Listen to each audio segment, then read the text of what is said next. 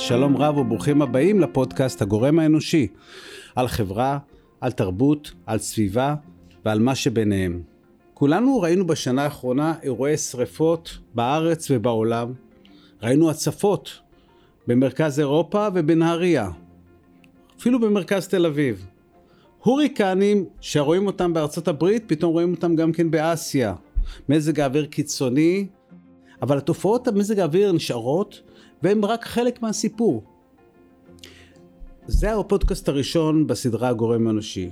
אנחנו ננסה להציג תמונה רחבה יותר של המצב. ננסה לדבר גם על חשוב וגם על מעניין. אה, ננסה לדבר אפילו גם על אוויר וגם על שוק ההון. לחבר בין אוכל לאדמה, שזה קל, אבל אפילו נחבר אותו גם לאופנה. תרבות הצריכה, ואפילו נדבר על פילים בסופו של דבר. כי, כי באמת הכל uh, קשור אחד לשני, זה מה שאנחנו מגלים שאנחנו קצת מעמיקים בסיפור האקלים, ואנחנו נדבר קצת על הסיפור שמאחורי משבר האקלים, על, uh, גם על מערכות כלכליות וחברתיות, ומה הגורם האנושי uh, עושה בכל הזה. תראה, אי אפשר להפריד בין הדברים הללו.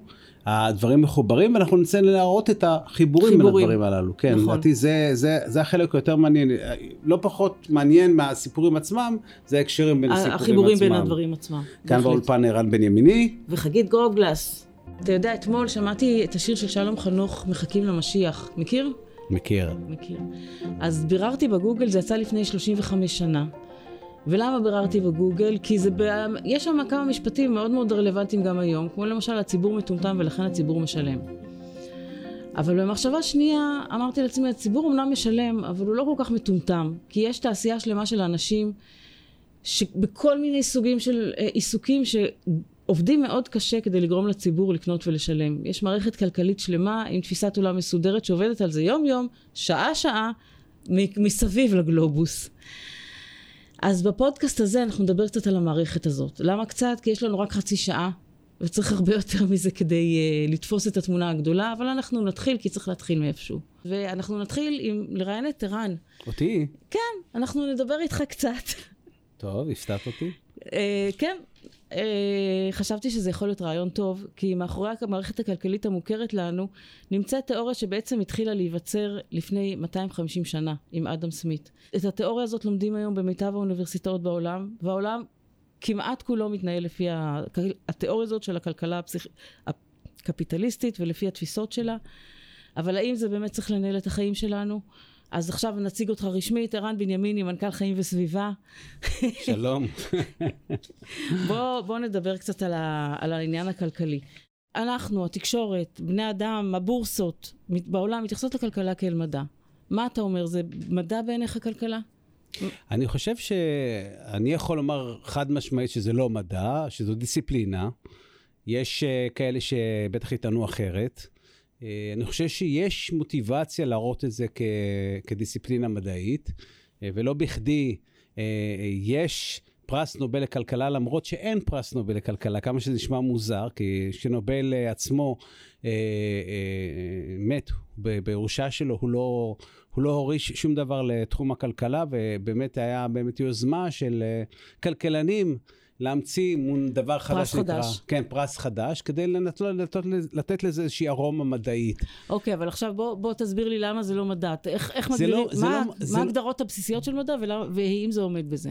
אוקיי, אז יש כל מיני הגדרות למהו מדע, מהו לא מדע, זה, זה בכלל תחום שלם מאוד מעניין, שנקרא תיחום מדעי, מה נכנס לתחום המדע, מה לא נכנס לתחום mm-hmm. המדע. והכלכלה בעצם, בואו נבחן כמה קריטריונים. יכולת, אחת, אחד הקריטריונים יכולת לצפות משברים. אז שם בהחלט הכלכלה לא, לא עומדת בקריטריון הזה. יש גם את הנושא הבסיסי שאם אתה עושה אותו ניסוי באותם תנאים, אתה אמור לקבל את אותה תוצאה. נכון. לא, זה גם איזושהי בחינה של נכון, משהו מדעי או לא. נכון, ויש גם קריטריונים שהם אפילו קריטריונים מאוד פשוטים של אה, אפילו פרק זמן. כלומר, צריך להבין את זה. הדוגמה קחית הכימיה והפיזיקה, שאלה אלה תחומים של אלפי שנים. כן. אלפי שנים. ולקח ש... להם... שהם מדעיים... אה, ומדעיים, והם הפכו מהפכות מדעיות, והיו בהם הרבה מהפכות מדעיות. זאת אומרת, אה, היה, היה תקופה שחשבו שכדור הארץ במרכז והשמש נכון. סובבת סביבו, נכון? וה, והייתה מהפכה שאמרה אחר כך אחרת. אנחנו מבחינת הכלכלה, אנחנו חושבים שכדור הארץ במרכז והשמש סובבת סביבה. זה, זה התפיסה שלנו היום. כלומר, התפיסות הכלכליות טוענות שכדור הארץ הוא שטוח. אם אני מדבר על בעצם, על נושא הקבלה לוחות הזמנים והמהפכות המדעיות. כן. אז אנחנו בעצם עובדים עם, עם כלים מאוד מאוד מאוד לא בוגרים. לא כן? רק שכדור הארץ הוא המרכז, האדם בכדור הארץ הוא המרכז ואין בלתו. זה בכלל, אה, אם לוקח אותנו למקומות מאוד בעייתיים, אבל צריך להבין את זה, אולי יכול להיות שבעוד שלושת אלפים שנה הוא יהיה מדע, כן? הכלכלה. אבל, הכלכלה, כן? כן? אבל היום זה סוג מסוים של... אה, תיאוריה. תיאוריות, תיאוריה שהפכה יותר עכשיו יותר לתיאוריה, אבל זה בעבר יותר תיאוריות עם, אה, עם רצון לתת להם מספרים ונוסחות, ונוסחאות, סליחה, אה, כדי לתת לזה נופח מדעי. אז אם זה לא מדע, אז איך זה בעצם תפס את המקום הזה הכל כך מרכזי בחיים שלנו? אני חושב שהסיפור הפשטות. אני okay. אוקיי. מרגיש שכל דיס, דיסציפלינה אחרת נותנת תשובה מורכבת, כן? Okay. אוקיי. והמדע, הוא נותן תשובות הרבה יותר ברורות ופשוטות. בסופו של דבר, אתה... המדע והכלכלה... הכלכלה, אתה... סליחה, הכלכלה. כן. הכלכלה לוקחת את בעצם, אני טעיתי, מה... הכלכלה בעצם לקחה בעצם אה, אה, שאלות מאוד מורכבות וקיבצה אותן למשהו שהוא חומרי. שאפשר לכמת אותו. ולכן זה מאוד מאוד אטרקטיבי, הציבור וגם מקבלי ההחלטות רוצה לקבל תשובות פשוטות, תשובות ברורות. וגם אם עכשיו יבואו, אה, אה, הממשלה תצטרך להחליט אפילו על גודל הכיתה. והם יזמינו שתי קבוצות, קבוצה אחת אנשי חינוך וקבוצה שנייה כלכלנים. שכל אחת מהקבוצות צריכה לתת אה, הסבר, או צריכה לומר מה גודל הכיתה האידיאלית. נימוקים, כן. כן. נימוקים. אני אומר לך, אני מכיר את אנשי החינוך, הם ייתנו, הם ידונו במשך שבועות וחודשים, וייתנו תשובות לא ברורות ויחפרו חפירות. אה, אה, מאוד, גם, מאוד, אול... מאוד מאוד חכמות, אבל לא ברורות, כן? אולי גם, אבל הם בעצם מתחשבים בזה שהמערכת היא מורכבת וקשה לתת... נכון, uh... והם מנסים כן. להכניס את כל המורכבויות האלה לשיח הזה. כן. לעומת חושב, היכולת באמת של הכלכלה לתת בסופו של דבר תשובה פשוטה, ברורה, מוטעית אולי, אבל היא ברורה, כן? שורה תחתונה ברורה. כן, עם, אה, עם זה אפשר לעבוד בסופו כן. של דבר. כן. ולכן מקבלי ההחלטות יעדיפו, אה, כאשר דנים מהו גודל הכיתה האידיאלית, להקשיב לכלכלנים ולא לאנשי חינוך. כן. אה, בעצם גם, גם כאשר צריך לתכנן תחבורה, עדיף לממשלה אה, להקשיב לא למומחי התחבורה, אלא לכלכלנים. גם בתחום הבריאות והרפואה ומגפות, עדיף למקבלי ההחלטות להקשיב כלכלנים ולא למומחים לבריאות הציבור, או, או, או לסוציולוגים, או לגיאוגרפים. וכו' וכו' וכו'. כן. איך זה משפיע עלינו? כאילו, מה, מה אנחנו עושים עם זה? איך... אני חושב שהציבור רואה את זה ביומיום שלו. אני, אני בטוח שכל אחד מהאנשים פה חווה פעם עמידה בפקק, כן? אה, למשל. למשל, אני בין השאר, כי התכנון התחבורה בישראל אין לו שום שיקולים תחבורתיים, יש לו שיקולים כלכליים הרבה פעמים. כן. אה, יכולים להרגיש את זה צפיפות בבתי החולים, אפשר להרגיש את זה גם כן בבתי הספר, אפשר להרגיש את זה בהמון המון המון תחומים.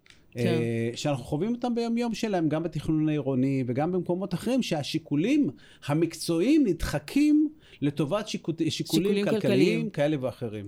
כן, וזה לא רק שיקולים כלכליים, זה גם הצורך שאיזשהו פרויקט יהיה רווחי. זאת אומרת, זה לא מספיק שהוא יהיה כלכלי מהבחינה הזאת שהוא מחזיר את ההשקעה, זה לא מספיק. הוא צריך להיות יותר, הוא צריך להרוויח, כאילו, הוא צריך להיות, פעם... נכון, הוא צריך להיות רווחי, כי גם כי זה אפשר למדוד. כן. זאת אומרת, אני, אם, אם, אם מאוד קשה למדוד, כן? אה, אה, בריאות של אנשים. זה מאוד קשה. נכון. גם אתה לא יכול לדעת מה המקור של הדבר. ולכן... אבל לעומת זה, בשורה התחתונה, כמה חולים היו, ומה הם חלו, כמה ימים הם היו בבית חולים, זה הכל כמותי ואפשר לספור את זה. בהחלט, כן. אבל אני אומר שוב פעם, גם זה לא רק הכמותי, אני, אני, אני שומע גם את התשובות שלהם, התשובות שלהם הרבה יותר החלטיות, עם ביטחון עצמי. נכון, הביטחון אה, מדהים. חותכות, וזה מאוד, אה, אה, למרות אה, שהם לא שולטים בתחום הזה, שאני, בכמה מקרים שדיון בתחבורה, כי זה תחום שמעניין אותי, אני שמעתי הרבה פעמים מומחי תחבורה מדברים בצורה מורכבת, ואז בא כלכלן מדבר בצורה חותכת, ובת שמחה, כן, בת שמחה. בת שמחה. אה, אה, אה, אה, ובאמת אה, נותן את התשובות ה... שנותנות ביטחון אצלנו לקבל, לקבל החלטות, גם אם הן מוטעות. מהבחינה הזאת, אני אגיד את זה בצורה קיצונית, אתה, אתה, גם אם תשים רב שייתן תשובה, הביטחון שיכול לספק לך, הוא באמת גורם לך... זה אה, כמו, כמו ביטחון של רב באמונה, באמונה הדתית שלו, ככה הכלכלנים מאמינים בתיאוריה שלהם.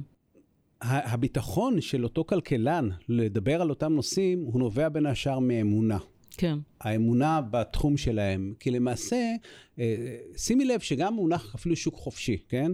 אין שום מקום בעולם שבו מתקיים שום חופשי. אין מדינה כזאת. כן. תבדקי את זה בכל, תעברי מדינה, מדינה, אין מדינה, חופשי, כן. אין מדינה שיש בה שוק חופשי. אין, גם אם תבדק, תבדקי uh, סקטורים שונים. אפילו לא בארצות הברית. לא בעצם. בארצות הברית, וגם תבדקי, לא מדינות. תלכי לסקטורים שונים, תבדק, אין שום סקטור שיש בו שוק חופשי. לא נדל"ן, ולא תקשורת, ולא uh, הייטק, שום דבר, הכל רגולציה מפה ועד הודעה חדשה. אז אם אין, אם, אם, אם המושג הזה לא קיים בשום מקום, כמו, אז למה משתמשים בו, כן? או אי אפשר להוכיח אותו, כמו שאלוהים אי אפשר להוכיח אותו, אבל עדיין מאמינים בו, כן? כן? אותו דבר, אז אותו דבר, שוק חופשי, זה לא משהו שאתה יכול לנגוע בו, אתה יכול להוכיח אותו, אבל משתמשים בו.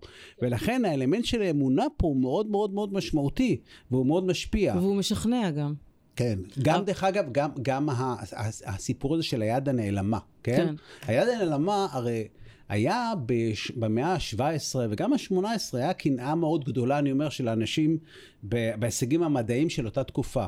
קראו לזה פוזיטיביזם לוגי. כן. ורצו באמת גם כן לתת את התשובות הפשוטות שקשורות גם כן לחיי החברה, שזה דברים אחרים, מורכבים. רצו לקחת את ההצלחות בעולם הכימיה והפיזיקה ולהלביש אותם לחיי החברה. כן. והם חיפשו מונח אחד שיעשה סדר, שיסדר את הכל.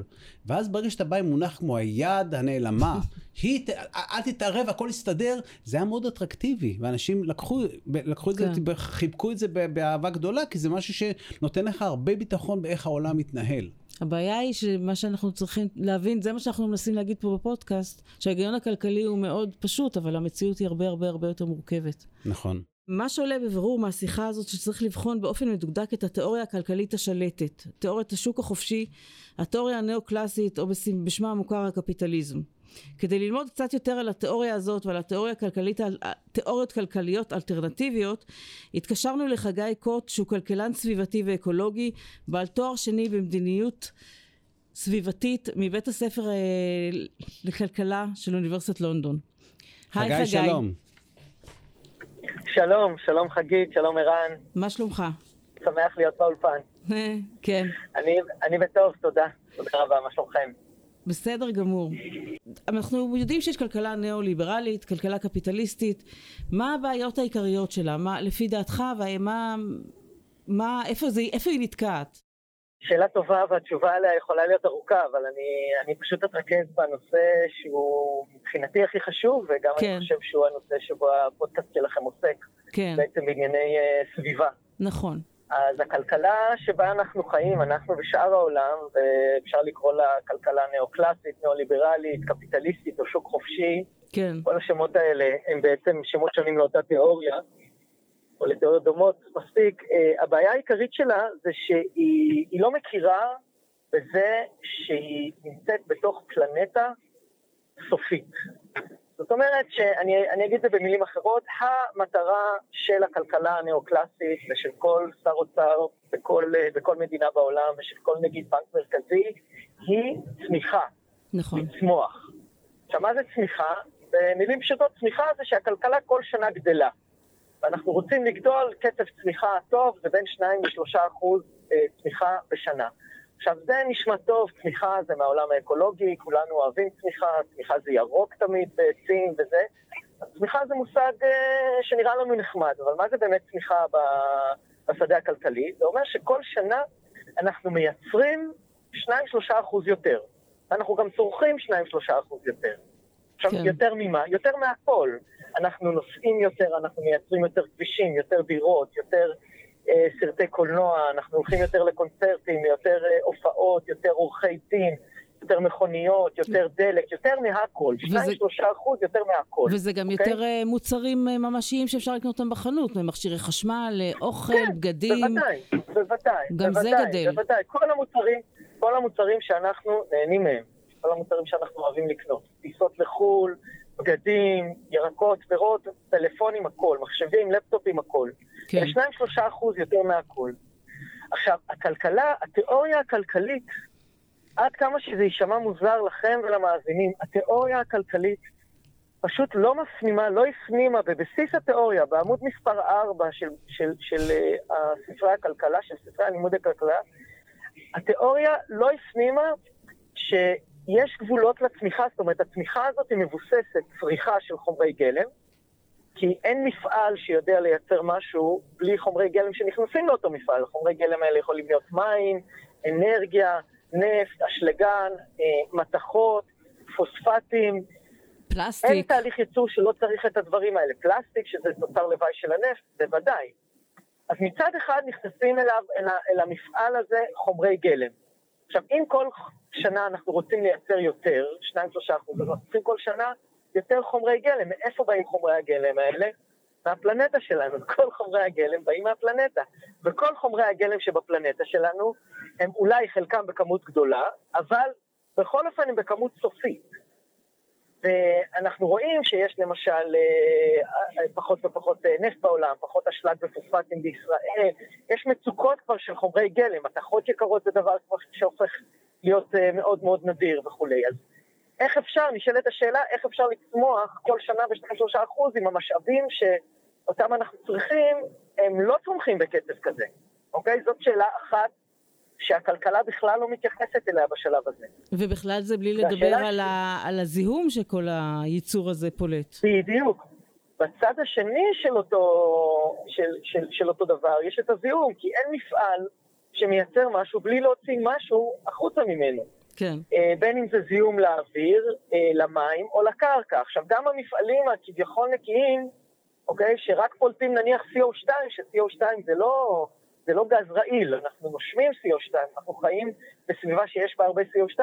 גם המפעלים שעושים את זה, בסופו של דבר, בגלל שאנחנו פולטים יותר מדי CO2, אנחנו כאנושות, זה גם כן גורם לבעיה אקולוגית מאוד קשה, שנקראת שינוי האקלים, או התחממות הפלנטה. כן. כי כבר בפלנטה שלנו אנחנו פולטים פי 2 CO2 ממה שהפלנטה מסוגלת אה, לספוח, ממה שהמערכות האקולוגיות מסוגלות אה, אה, לספוח. עכשיו, זאת התיאוריה הכלכלית מתעלמת משתי הבעיות האלה. היא חושבת שהיא חיה בעולם ללא סוף וללא מגבלות, אוקיי? וזאת הבעיה שלה. כי בעולם סופי וסגור, כמו העולם שבו אנחנו חיים, אי אפשר לצמוח. עד אינסוף. חגי, אתה, אתה אומר... פשוט בלתי אפשרי. אני, אני חושב שאתה אמרת כמה דברים מעניינים, אבל בעיניי המעניין ביותר ממה שאמרת, שהתיאוריה הכלכלית היא עומדת בסתירה למדע הפיזיקה, למדע הכימיה, למדע הביולוגיה? יש, יש... ממש ככה. יש, יש, יש כלכ... אפשר לייצר כלכלה שלוקחת בחשבון את המדע? בוודאי. זה לא רק אפשר, זה גם חובה והכרח. כי מה, ש... מה שצריך להבין זה לא שכדור הארץ צריך להסתדר וללמוד איך לעבוד איתנו, כן? הוא יושב וצוחק עכשיו. אנחנו חייבים ללמוד ולעבוד איתו, עם החוקים, בהתאם לחוקים, כמו שאמרת, הביולוגיים פיזיקליים שנהוגים בפלנטה שלנו, אוקיי? וחלק מהחוקים האלה זה שמה שאנחנו צורכים נמצא פה, החומרי גלם נמצאים בכמות סופית. והפליטות לא הולכות לשום מקום, הן נשארות פה, הן, הולכות, הן נשארות פה בפלנטה. אוקיי? הן נאגרות באטמוספירה ואז יש לנו התחממות אקלים או חור באוזון. כתוצאה מריכוז גבוה של CFC. הן אה, מתרכזות בים, אם זה כל הפלסטיקים שיש בים, הן מזהמות את הקרקע, ואז יש לנו זיהום של מי תהום. הפליטות נשארות פה, הן לא הולכות לשום מקום. There is no way. כן, נכון. כאילו, כשאנחנו אומרים throw it away, אין a way בכדור הארץ. אז כן. אפשר רגע, יש... עכשיו, אתה שאלת, כן, אם יש, אם יש נכון... כלכלה, כן, אם יש כלכלה כזאת שכן לוקחת בחשבון כן. את הדברים האלה.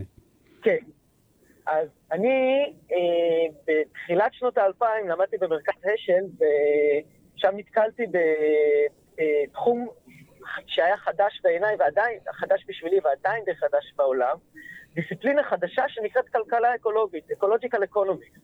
ובעצם מי שפיתח את, ה, את התורה החדשה הזאת זה אה, מדענים מתחומים שונים, ביניהם הרמן דיילי שהיה כלכלן ועוד, ועוד אה, מדענים, אבל הכלכ... התיאוריה הזאת היא מאוד אה, אינטרדיסציפלינרית. יש בה ביולוגיה, ויש בה פיזיקה, ויש בה אקולוגיה, ויש בה היסטוריה ופילוסופיה, וכמובן כלכלה, ומתמטיקה ופיזיקה, ואת כל מה שצריך כדי ליצור תיאוריה שמותאמת לחוקים הביולוגיים-פיזיקליים. שיש פה בפלנטה, ואיתם אין לנו, אין לנו מה להתווכח, הם לא, הם לא הולכים להשתנות. כן, אי אפשר להתווכח עם המציאות.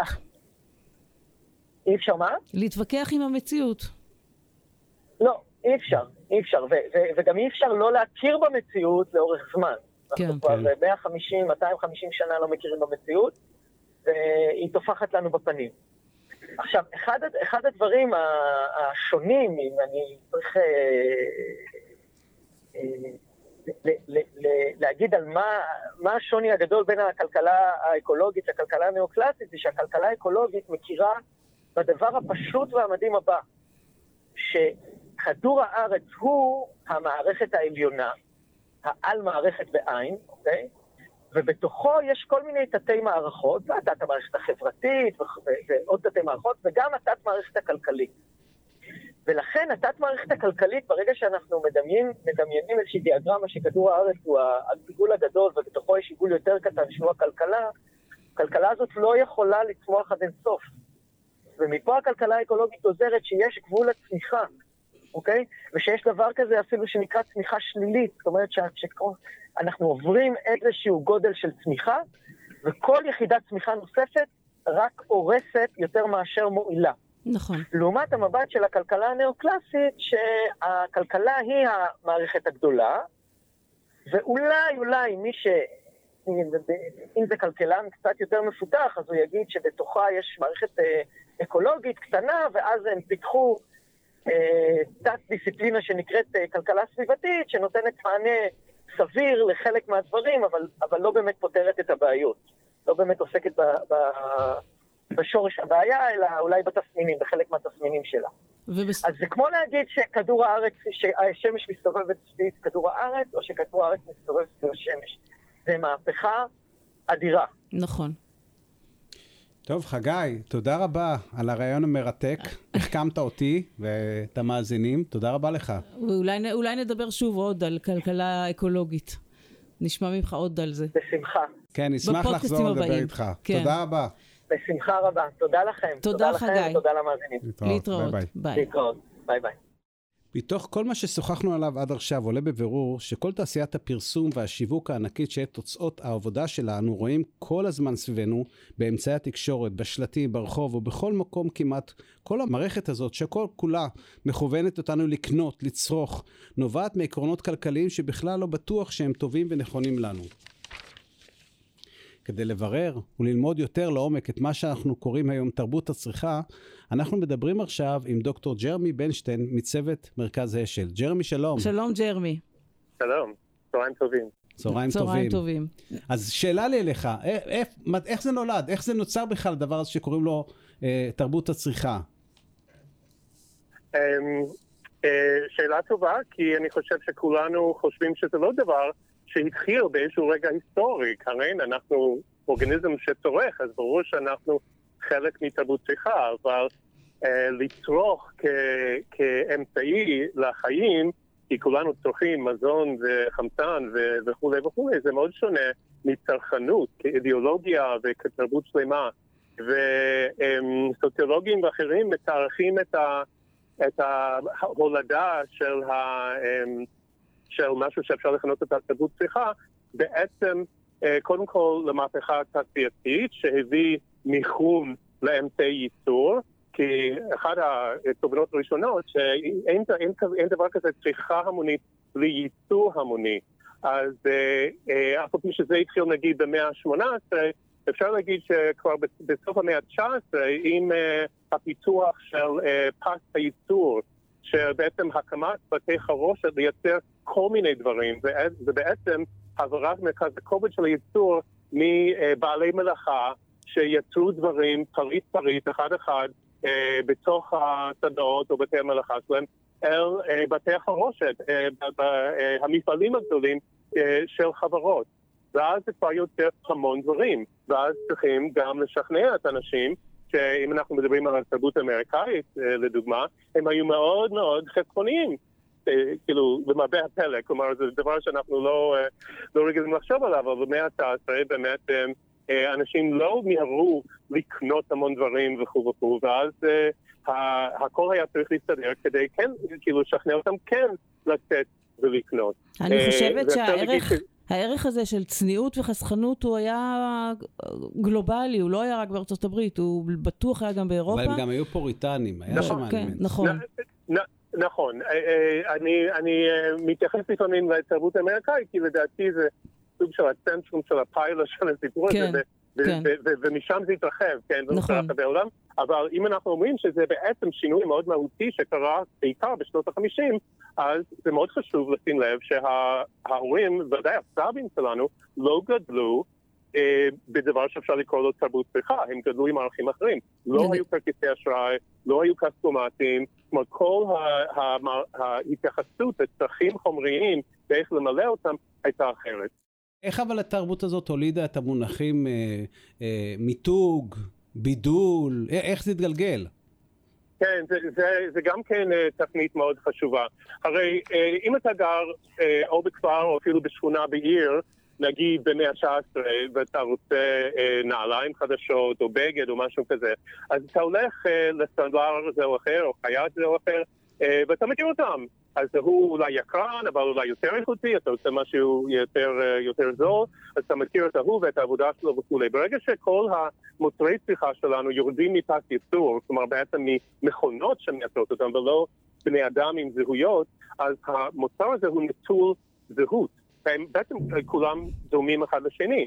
ולכן על מנת לשווק את זה, אם אתה יושב שם במשרדים, בחלונות הגבוהים של המפעל, ואתה חושב איך אני אשכנע את האנשים לקנות את זה, אז אני צריך לתת לזה, לצקת לתוך זה איזושהי זהות, ולבדל אותו מהדברים אחרים שהם בעצם מאוד דומים. ואז נולד באמת המותג. המותג זה ניסיון אה, להדביק, או, או אה, סוג של זהות איפה שאין זהות. ולכן זה לייצר, לייצר. זהות חדשה. נוספת. לג- לגמרי, וזה לגמרי בתוך הראש שלנו. כלומר, כן. אה, שאנחנו חושבים על כל הערכים המזוהים עם, עם אה, מותג זה או אחר, כמו, אה, אני יודע, נייקי, או, או אה, הונדה, או קוקה קולה. כל, כל מותג וכל זה, אז יש לנו כל מיני דיבורים שנוצרו מפרסומות וכולי וכולי, וזה ניסיון לשוות לזה אה, או הילה של זוהר, או הזדהות עם אנשים שאנחנו אה, אה, מעריכים אותם סלבריטאים, אלו ואחרים, כוכבי ספורט אה, וכולי. אה, וזה בעצם סוג של אה, אה, שידול או שכנוע פסיכולוגי אה, שעובד מאוד חזק על התת מודע. איך זה, כן, איך זה, זה זהו, איך זה באמת, איך זה באמת עובד, העניין הפסיכולוגי? איך המפרסמים עובדים עם זה? אני חייב להגיד שיש לי סוג של יחסי אהבה-איבה כן. עם אה, עולם אנשי קריאייטיב הפרסום. של הפרסומות. כן, כי אני חושב שהם סופר יצירתיים וסופר מוצלחים, נכון. וסופר נבזיים גם. נכון. כלומר, אמ, אה, זה לא פלא שאחד ה- החלוצים בתחום הזה, ויקטור ברנז, הוא היה הנכד או, או, או אחיין אה, של סיגמנד פרויד. כלומר, הוא לקח את כן. התיאוריות הפרוידיאניות, שבעצם אנחנו מופעלים לא, לא, לא בעיקר על ידי החלטות רציונליות וכולי, על ידי כל מיני יצרים, אה, ולכן צריכים לפנות לזה. ולכן בדרך כלל כשאתם מנסים למכור לנו משהו, כמו נגיד פלאפון, הדבר שאני מחזיק ביד כרגע כדי כן. לדבר איתכם, כן. אף אחד לא רוצה את, ה, את המוצר המרצץ, מזמזם, מטריד הזה בכיס, אתה רוצה את הקשר, אתה רוצה את החיבור לאנשים. אז זה מה שאתה מראה בפרסומות. אה, כנ"ל לגבי, כאילו, אם יש בירה מסוימת, אז יש חברים. כלומר, נכון. זה, אה, זה מנסי, זה, וזה לדעתי חלק מהבעיות הגדולות של תרבות הצריכה, שהתרבות עצמה, או החברות, נגיד כל, אלה שפועלים בזירה הזאת, מנסים אה, למלא לנו צרכים נפשיים, או צרכים רגשיים, או צרכים, אה, לא יודע, חברות, חברתיים ואחרים, על ידי חומר, על ידי קניית מוצרים. תקנה, פעם לא עובד, תקנה, כמובן. תקנה גבינת קוטג' ותקבל משפחה מאושרת.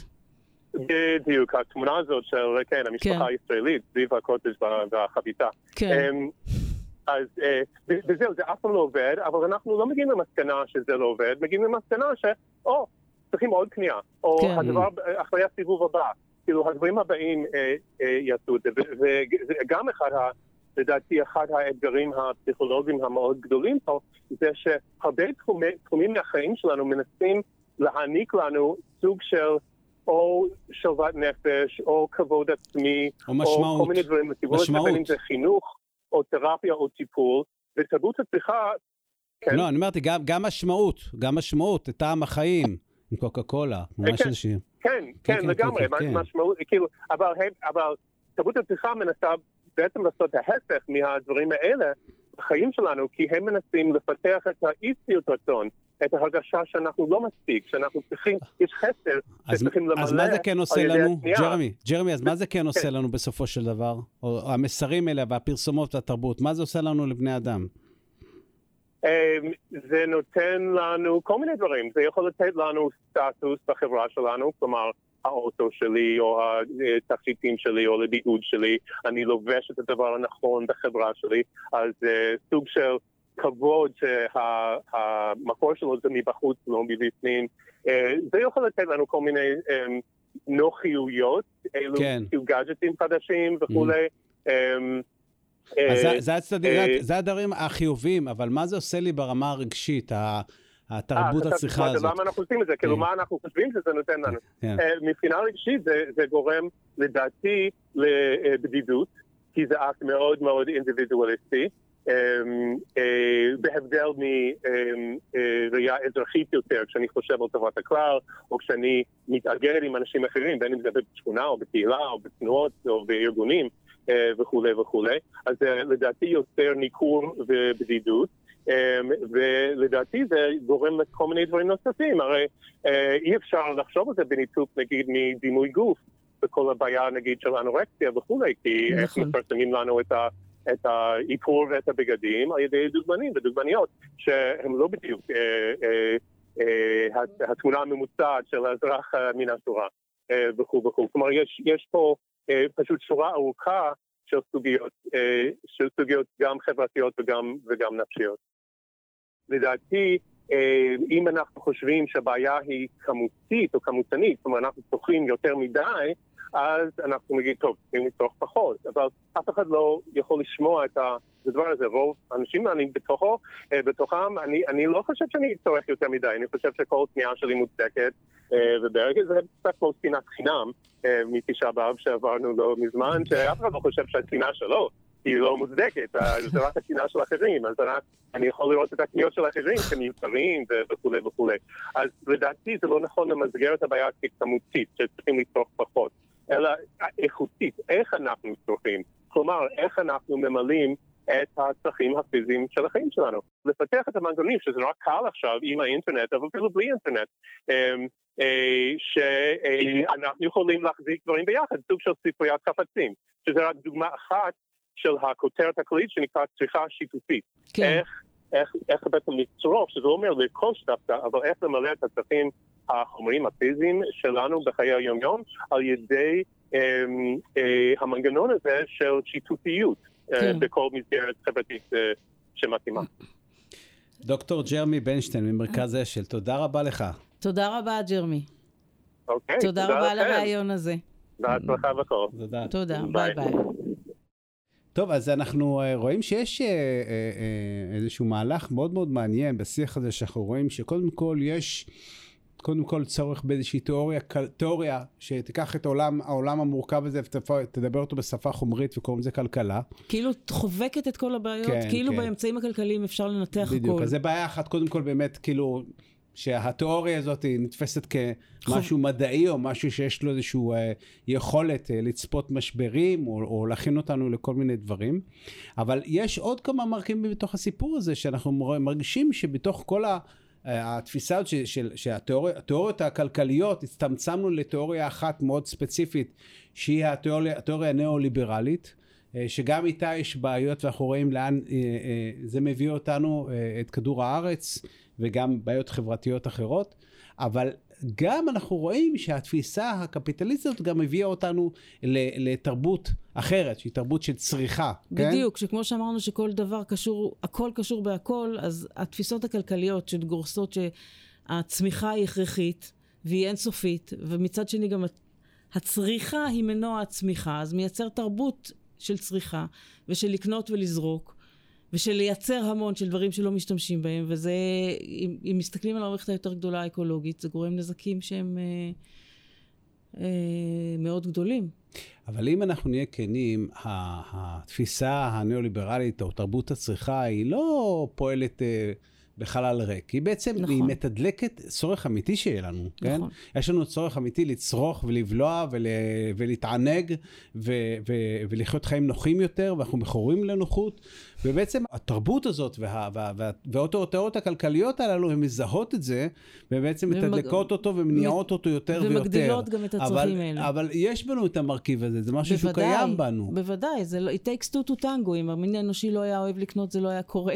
נכון, ולכן אנחנו צריכים להיות מודעים לזה, אבל יותר מזה, אני חושב, מאשר מודעים, אנחנו צריכים פתאום להביא, א', לפתח תיאוריות כלכליות אחרות, אלטרנטיביות. שלוקחות בחשבון נכון. את המערכות תומכות החיים שיש לנו כדור הארץ, לוקחות בחשבון את העולם המדעי, כן? נכון. וגם אנחנו צריכים להיות יותר רגישים אה, אה, לצרכים האחרים שלנו ולהיות מכורים לתרבות צריכה כל כך, אה, שגורמת לנו תחושות בדידות. ו- זה, שא', לתרבות הזאת יש באמת אה, הרבה, יש גם מינוסים מעבר לצריכה, וב', אנחנו גם מתחילים לשלם מחיר אה, אקולוגי על, ה- על התרבות הזאת, זה גם משהו שאנחנו צריכים לקחת בחשבון. כל אחד אה, מאיתנו כבר מתחיל להרגיש את זה. מסכים איתך חגית. עד כאן להפעם, דברו איתנו בעמוד הפייסבוק של חיים וסביבה. ניתן לשמוע את כל הפרקים של הפודקאסט באתר חיים וסביבה בכל פלטפורמות הפודקאסטים המובילות. תודה רבה על ההאזנה ולהתראות. Thank you.